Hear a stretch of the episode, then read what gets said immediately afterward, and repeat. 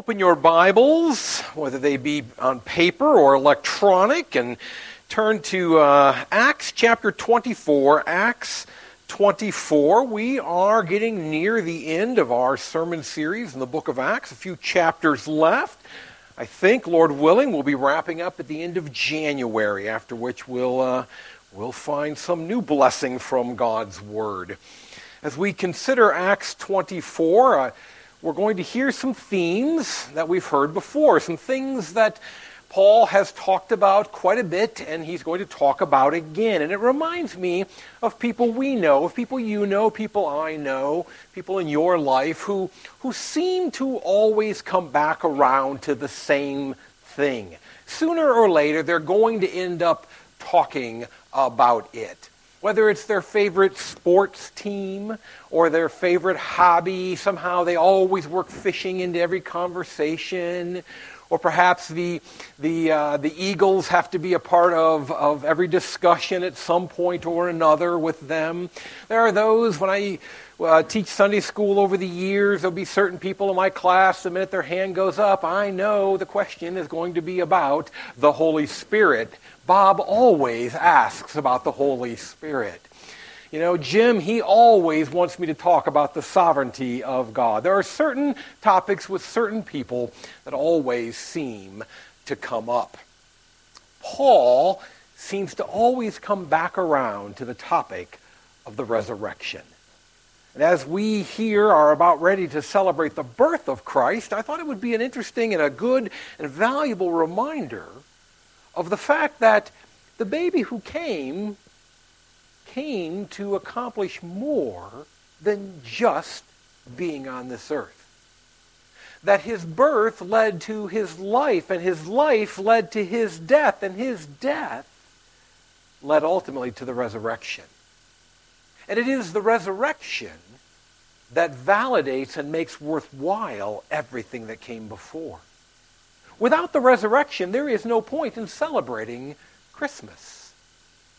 Christmas is no more important than any other birth. The birth of Jesus of Nazareth is no more important than your or my birth if he doesn't rise from the dead. And it's because of the resurrection that Christmas is worth celebrating. And so we're going to hear Paul talk again about the resurrection, and we're going to consider some of that and how that uh, affects how we ought to be thinking about things and perhaps how we ought to be talking about the resurrection. Join me now in reading Acts 24, and I will, as I do occasionally, I'll stop and comment along the way as we consider some of the details of this text. Beginning in verse 1. And after five days, the high priest Ananias came down with some elders and a spokesman, one Tertullus. They laid before the governor their case against Paul. And when he, Paul, had been summoned, Tertullus began to accuse him, saying, Since through you we enjoy much peace, and since by your foresight, most excellent Felix, reforms are being made for this nation, in every way and everywhere we accept this with all gratitude. I'm going to pause there. It's interesting. We, uh, the, Luke writes that he's going to accuse, Tertullus begun to accuse him, and yet what we see here are all these complimentary words.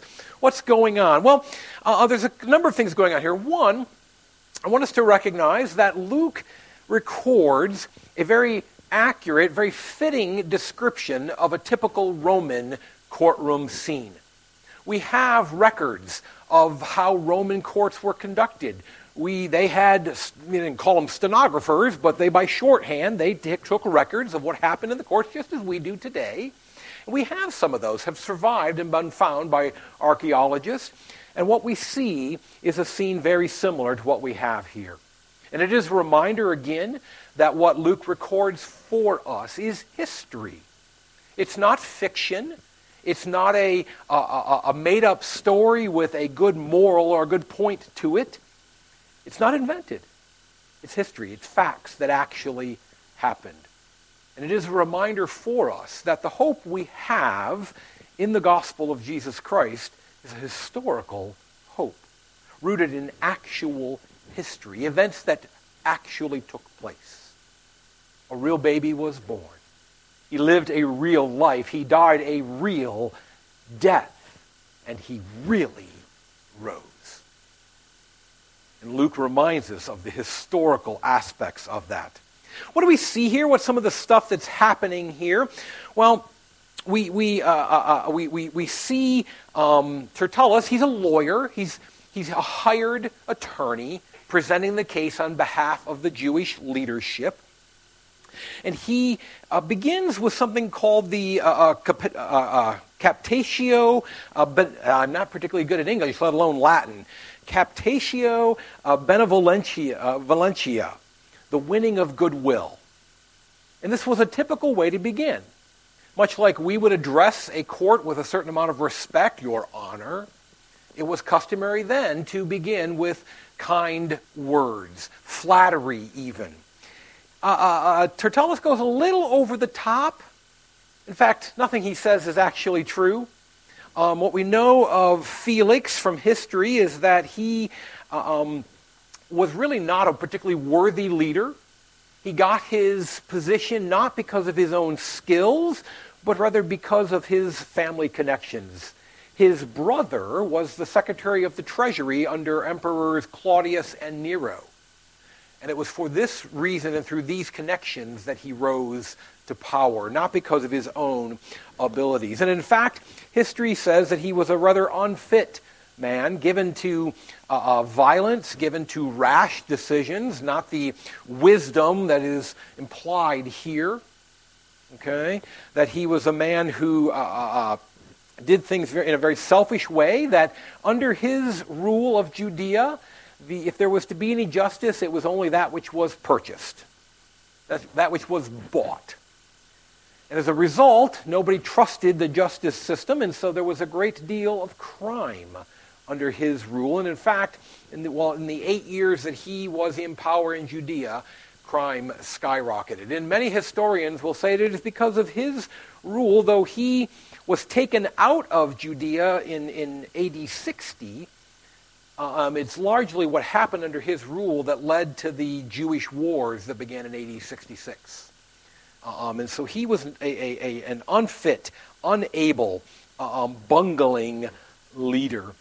And in fact, there was a, uh, uh, some violence that broke out between Jews and Gentiles, and he so grossly mishandled it that he was finally recalled to Rome, and we're going to see that at the end of this passage. We're going to see him leave the scene.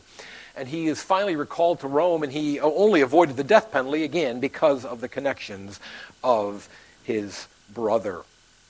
And yet, what we see here is Tertullus saying, you know, opening up, saying, you, you know, you, you, you've, you've made these reforms, you've got so much foresight, you're such a great leader that has uh, led to all kinds of peace and all kinds of stability, and great things are happening in the society because of your leadership.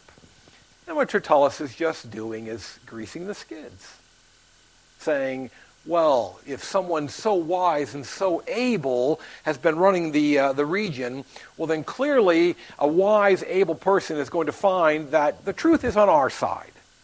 That we're the side that you should rule in favor of. This is a pretty typical opening to the courtroom.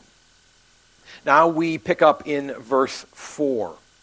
But to detain you no further, I beg you in your kindness to hear us briefly.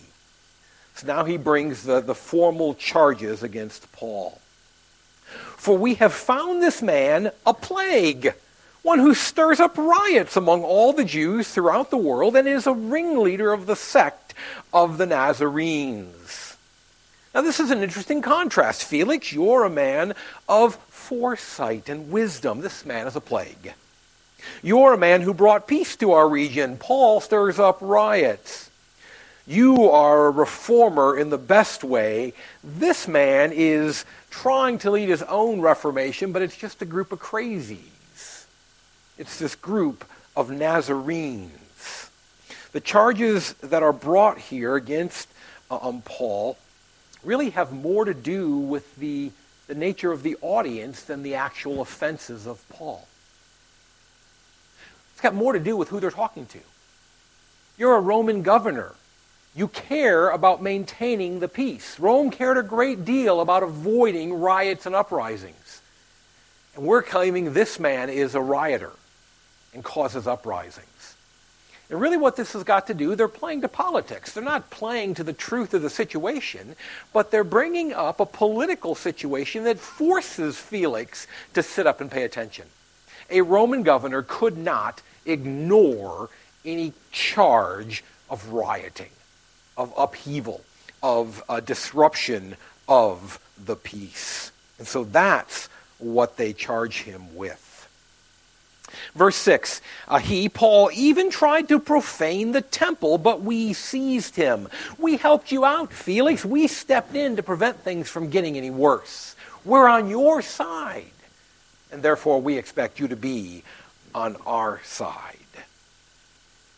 By examining him, your, him, yourself, you will be able to find out from him about everything of which we accuse him. Look, Felix, we've brought you a really easy case. This is just open and shut. Don't even worry too much about it. Just rule in our favor. The Jews also joined in the charge, affirming that all these things were so. One of the uh, uh, uh, uh, hard and, and steadfast rules of Roman court is that the accusers had to be there. They could hire a lawyer, they could hire a man like Tertullus to come in and speak for them, but they still had to be present in the court. And so part of what you see here is that the Jews are there. That Felix is looking out to go, where are his accusers? And they're all over here in this section. They're nodding. They're in agreement. They're with Tertullus. We're, yep, we're here. We're on board with this. Those, those, what he has said is what we believe. And so we've got this. Luke is telling us that the court could proceed and go forward. And so, verse 10 When the governor had nodded to him to speak, Paul replied, Knowing that for many years you have been a judge over this nation, I cheerfully make my defense. So Paul also opens with the rhetorical device of winning the goodwill. He says nice things, he just happens to be truthful about them. You've been in your position a long time, six years at this point. That's about the nicest thing Paul can think to say about Felix. And then Paul goes on to say, oh, yeah, and I'm happy to make my defense. Well, Paul was always happy to talk about Christianity. Paul was always happy to defend the faith. So it didn't matter that he was in this courtroom. So Paul follows the same rhetorical device. He just sticks a little closer to the truth. Paul is going to go on now and make uh, uh what was known as the apologia. The apologia, the defense. It's a legal term. You can hear in it our word apology. Now, sometimes an apology can be uh, uh, an admission of doing something wrong. You know, I, I, was, I was wrong and I'm sorry. But even today, when we apologize, what do we tend to do? We tend to defend ourselves. Well, yeah, that happened, but it wasn't really my fault. You know, these circumstances, this and this and this and this, that's what made me do it.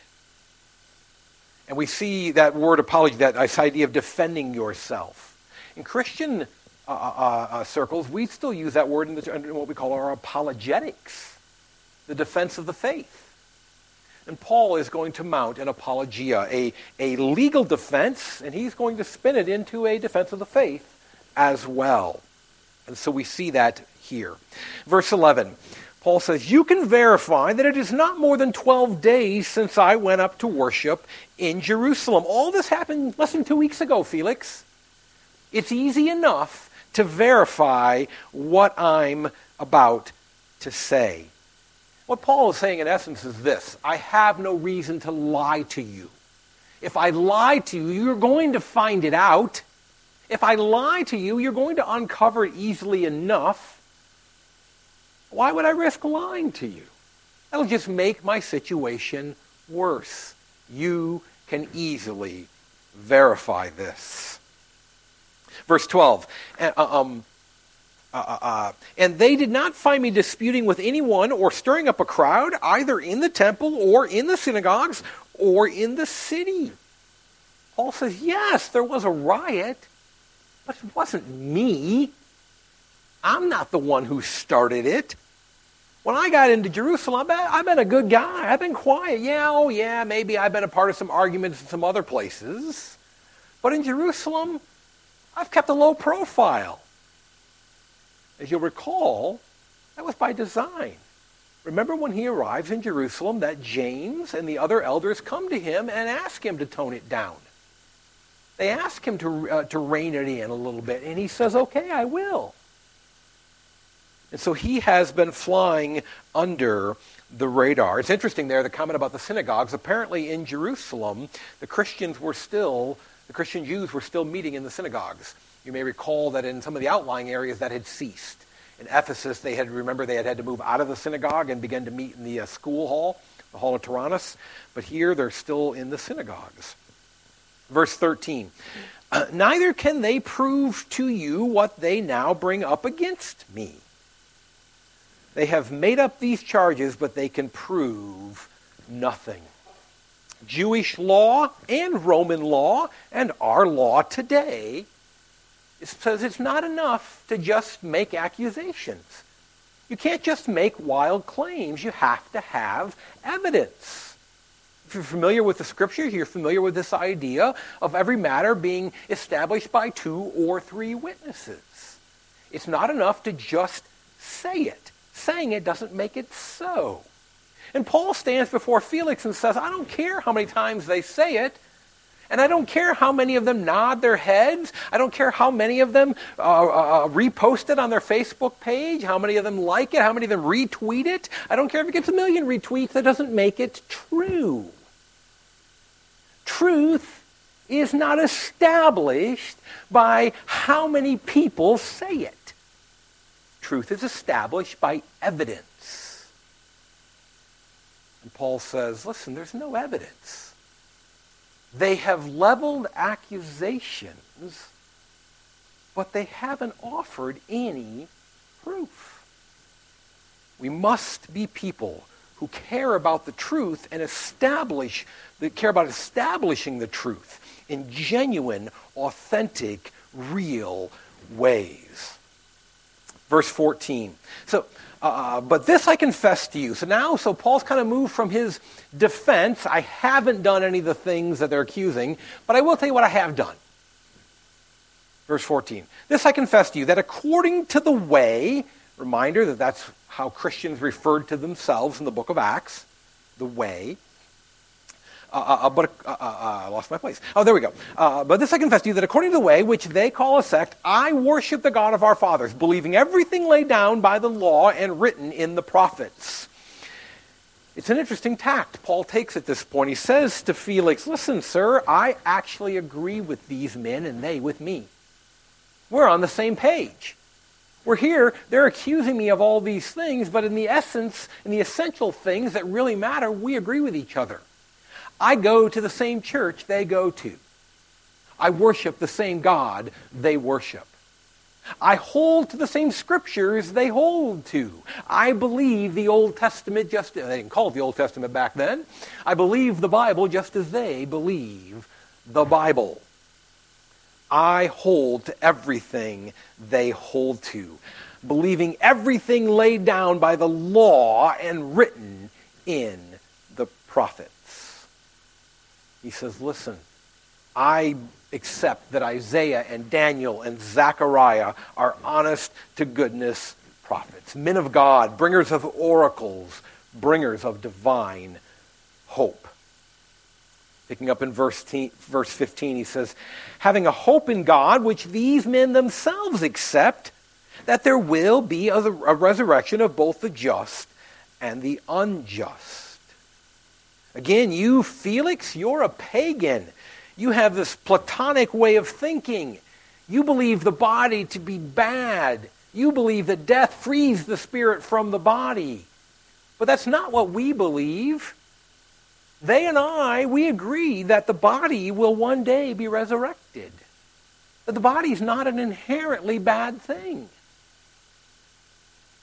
that we will one day be raised out of the grave and our bodies restored to what they were supposed to be all along. Basically, what Paul is saying is this whatever I'm being accused of that caused problems, they're guilty of the same thing. They're guilty of the same thing. Verse 16. So, I always take pains to have a clear conscience toward both God and man. They're accusing me of doing st- things that are wrong, but I have been super duper careful not to do anything wrong. I am fastidious about this so that my conscience would be clear. Now, after several years, I came to bring alms to my nation and to present offerings. They're accusing me of stirring up riots in Jerusalem. I actually came to give relief to the poor in Jerusalem. I came with money to help, to make Jerusalem better, not to make it worse. By the way, remember we talked about the corruption of Felix? Remember we said how justice was purchased under his reign? Paul just mentioned all this money he brought from Jerusalem. We're going to see Felix keep Paul locked up for two years. Why? He wants part of that money. He wants a piece of all. You got that kind of money? Seriously, you can make a you can you brought enough money you can make a difference in Jerusalem? That's a significant amount of money. I want some of that. We're going to see later that Felix uh, next week actually that Felix is going to keep him locked up over this issue of the money. Uh, um, verse 18 While I was doing this, they found me purified in the temple without any crowd or tumult. But some Jews from Asia Look how he pauses here. Well, by the way, they ought to be here before you and to make an accusation should they have anything against me. Or else let these men themselves say what wrongdoing they found when I stood before the council. Other than this one thing. He says, Felix, this is what it comes down to right here. This is what they're really worked up about. This is why they are outraged. It is with respect to the resurrection of the dead that I am on trial before you this day. Let's pray. Lord, give us insight into this passage to understand why it is that Paul keeps going back to this issue. Why it is that Paul keeps making every discussion about the resurrection. And as we come to understand this, help us to, to move beyond understanding to belief. That we would see the importance of the resurrection in our own lives. We pray this in Christ's name. Amen.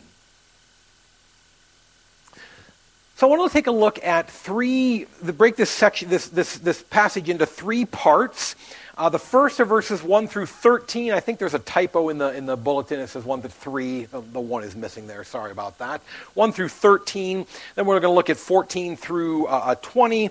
And then finally at verse 21. And I want us to see, first of all, in this opening section, that, that Paul really stresses the fact that he's done nothing wrong. Do no wrong. Don't do anything wrong. Why is that so important? And this is not the first time we've seen Paul talk about this either. And why is this such a big deal? Well, one of the things, one of the realities, if, if you've been around for any length of time, you know this to be true, that the moment a disagreement breaks out, the moment there's any kind of back and forth over the facts, somebody will very quickly get off the discussion of the facts and simply begin to attack the person. Rather than deal with the facts, just attack the person.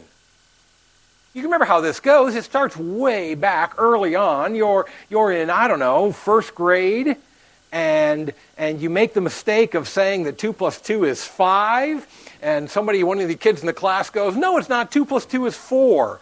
And what do you respond with? Well, you're a stupid head. What's that got to do with the truth of 2 plus 2? They're a stupid head? And then, of course, the response is, Yeah, well, you fell down playing kickball at recess. What's that got to do with anything? But that's how we are. Sadly, that's how we are at some of the highest levels. I don't like what you decide. I don't like what you have to, well, how you think about that. But rather than discuss and debate the issue, I'm just going to call you names and attack you as a person.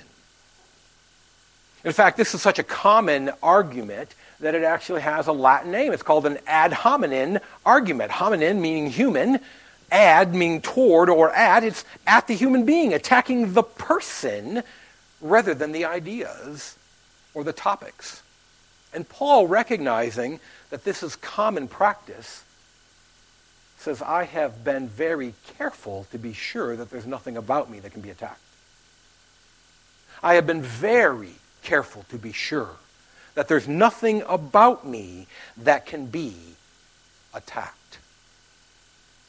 Have you thought about that aspect of your Christian life? Not about whether or not you have a good reputation, not whether or not, it's not about how people think about you, but living in such a way that when you finally get into a debate over Jesus, when you finally are witnessing to your neighbor over the fence, when you finally do share with the coworker over coffee, that there's nothing in your life that they can attack.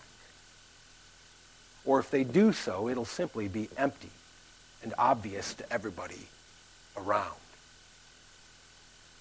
Jesus talked about living in such a way that your good works would shine forth and be known, that they would overwhelm such arguments. One of the reasons that we need to seek to live as righteously as possible is so that the our lives don't become a stumbling stone for the gospel. The truth of the gospel does not change by virtue of the messenger. All messengers of the gospel, except for Jesus himself, have been sinners. They're all fallen, broken people. Peter was flawed, and John was flawed, and, P- and Paul was flawed. Moses was flawed, and Elijah was flawed. They're all sinners, and you and I are sinners. And yet, we should still make every effort to minimize our sins so that they do not get in the way of the gospel message. So that when they come after us and they say things like, well, you're just a bunch of hypocrites, it minimizes the impact of that argument. The ad hominem argument is going to take place. And Paul says, hey, look at I've lived in such a way that not one word of what they're saying against me personally is true.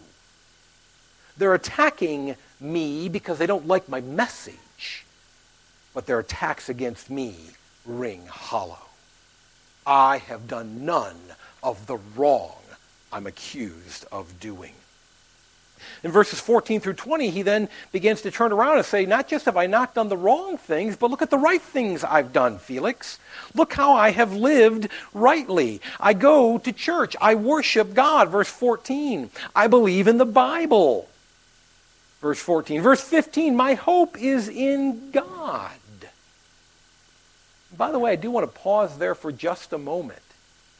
Let's not let our hope in a vaccine ever cloud the issue. Let's not let our hope in the, the, the, the, the government, government of our choice cloud the issue. Let's not let the hope we have in a new job or this or that or the other thing get in the way. Does God work in and through governments and vaccines and jobs? Absolutely, he does. Well, let's be sure that our hope is clearly in God. As he might choose to work through those other things. But never those things being the issue. He says, My hope is in God, there in 15. Not in being a Pharisee, not in being part of the, the right political party, though he was a part of a party. He says, My hope is in God. Verse 16, I strive to have a clear conscience. Look at the right things I'm doing. Verse 17, I brought help to Jerusalem. Look at the right things I'm doing. Verse 18, when they found me, I was purified, not profaning the temple. I was alone and quiet, not stirring up a riot. Paul says, I have not only not done the wrong things of which I'm accused, but I've done exactly all the things that a good Jew ought to be doing. I've done everything that's expected of us. Again, the encouragement to us, the challenge to us, is to seek to do what's right. It is undermining our testimony when we're not doing the things we ought to be doing. When we tell our loved ones and our friends that they ought to go to church and we don't, that's a bit of a problem. When we tell our loved ones and our friends that they ought to, to behave a certain way and we don't, and Paul says, I have striven to have a clear conscience in these ways. But the bottom line is still the bottom line. It doesn't matter if somebody's a stupid head. 2 plus 2 is 4. The facts are still the facts. The truth is still the truth. And that is good news for us because we are going to fail. We are going to stumble. We are going to sin. We are going to fail to do the good that we ought to do. And yet the truth transcends our failures. It's one of the reasons that Paul constantly comes back around to the resurrection. It's why we see here in verse 21 it is with respect to the resurrection of the dead that I'm on trial before you this day. Now, something interesting happens. This is now like the third time, and it's not the last time, that we've seen Paul bring up this topic. And it's about time that we notice what doesn't happen next and that is that nobody challenges him on it. Nobody calls him on it. It was just three years earlier that Paul wrote 1 Corinthians 15, in which he said that, that the Lord was raised from the dead and he appeared to many of the brothers.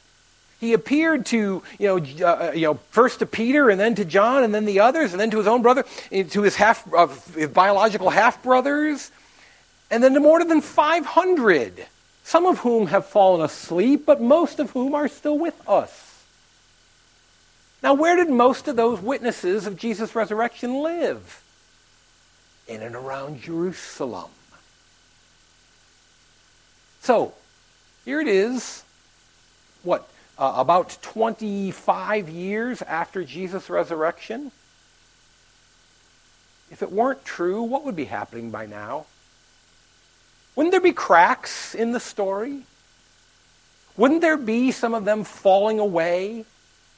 Saying, yeah, I know, I, I once said the resurrection happened. I once said I saw Jesus, but I really didn't. You know, I didn't. I made it up because I wanted to be cool. I thought seeing a dead person alive would be kind of cool, but it didn't really happen you know, I'd had a little too much to drink, and, you know, James, his younger brother, looks a lot like Jesus, and I'd been a little drinking a little heavy in the light when I thought James was Jesus, and it really wasn't Jesus.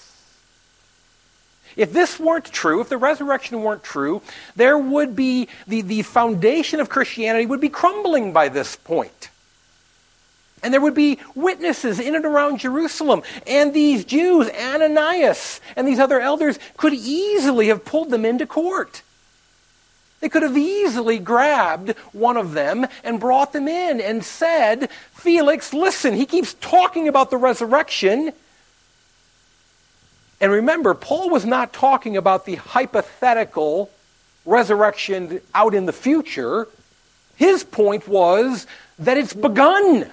We've seen it. The first fruits of the hope for resurrection are with us and among us. We've witnessed it.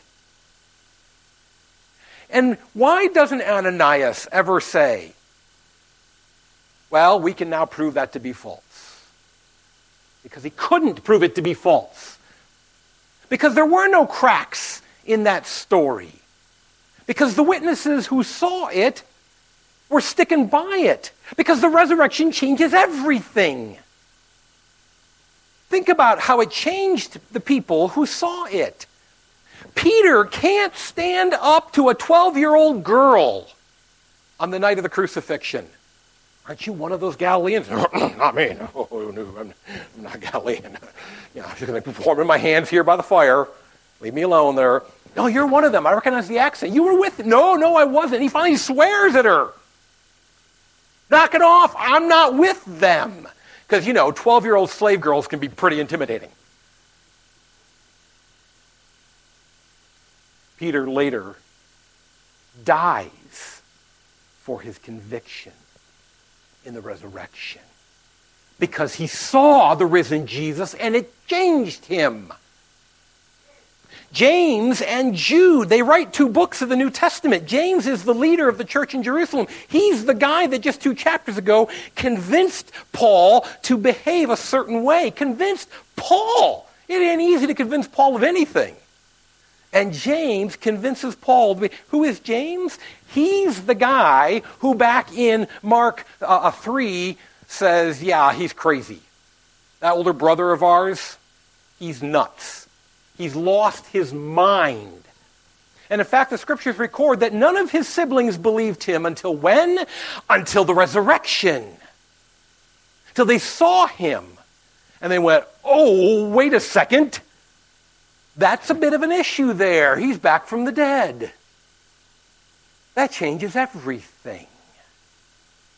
And James will eventually give his life for his conviction of the resurrection. And you say to yourself, well, Scott, maybe, maybe they, they, they were bringing these witnesses into trial and Luke just doesn't record it. Luke is just whitewashing Christianity. Why? What, what would that gain Luke? What would he get for that? He's a respected member of society. He's a doctor. What's he going to gain by fabricating a falsehood? Especially one as bizarre. Do you know how people look at you when you talk about resurrection? If you start walking around going, Grandma's alive, Oh, yeah, we get it, Scott. You loved your Grandma Shaw, and she made you cookies, and so, you know, she's alive in your heart. And when you, you see those little cookies, you always think of Grandma Shaw. Actually, it's been funny. This week, I think I've mentioned my Grandma Shaw like twice, you know. There were two things that are in our household that, oh, that reminds me of Grandma Shaw. Yeah, she's alive in your heart. No, she's not alive in my heart. She's really alive. Yeah, didn't you say you buried your grandmother like five years ago? No, no, she's alive. You're going to get some weird looks. Why would Luke do that? What's to be gained? Paul keeps coming back around to the resurrection because that's the issue that changes everything. And that's the point at which a decision has to be made. That's the place we need to be taking our loved ones and our coworkers and our neighbors. Dear friend, you need to wrestle with the resurrection. Stop saying that Christianity is nice, that if it makes you a better person, I guess it's okay for you.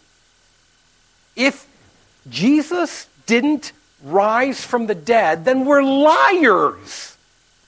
And you better call us out as liars. Take a stand, dear neighbor. Did he rise? If so, believe.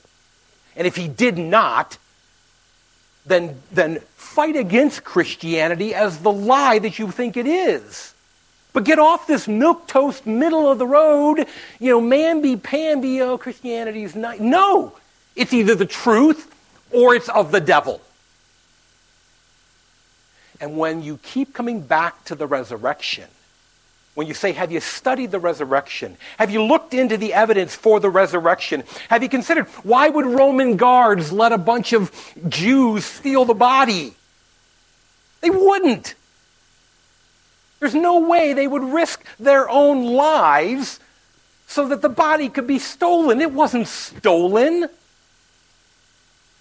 He didn't just swoon on the cross. If the Romans knew how to do anything, they knew how to kill people and make sure they were really, really dead. He died up there. But the tomb was empty, and he appeared to a bunch of people, and not one person ever recanted that story. Nobody ever came forward. All the record, nobody ever came and said, Yeah, actually, I was lying. I made it up. It didn't happen. No, because the resurrection changes everything. So here we are, the week of Christmas. Why does the baby matter? Because the baby lived perfect life. Why does that matter? Because he still died, and the wages of sin is death. How could a perfect one die? Why does that matter? Because in his death was payment for the sin of those who would believe. And how do we know that to be true? Because God said, You don't deserve to die. You don't deserve to stay dead. I'm going to raise you from the dead as proof that you don't deserve to die, as proof that your death is now available to pay for other people's sins. So it's all about the resurrection, even here at Christmas. Make it about the resurrection. Talk about the resurrection. Look into your own life and ask yourself this If the resurrection ain't true, does anything change in my life? Our lives had better be wasted if the resurrection isn't true. If our lives are okay either way, with or without the resurrection, then we aren't living as though the resurrection is true. Is your life a waste if the resurrection ain't true? It ought to be. Because the resurrection changes everything. That's why Paul kept coming back around to it. That's why it's the topic he cannot let go. That's why we're going to talk about it again in three weeks, and four weeks, and eight weeks, and we're going to keep because it keeps coming up. Because it is the subject upon which Christianity is based. Let's pray. Lord, help us to talk about the resurrection. Teach us to make it all about the resurrection. Help us to live as though the resurrection is the certainty that it is. And in so living, proclaim it to other people. Help us show others. Help us to bring others to a point where they've got to make a decision about this fact of the resurrection. Either it happened and they've got to bow their knee to you, or it didn't and they should mock us.